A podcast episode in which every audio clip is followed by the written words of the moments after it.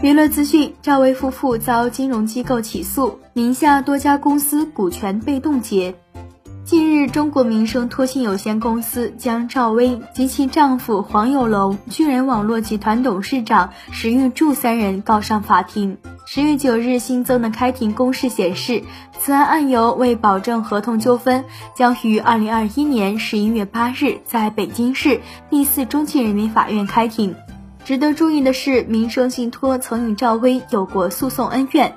今年六月，民生信托曾上诉赵薇以及和宝文娱集团有限公司，案由亦为保证合同纠纷。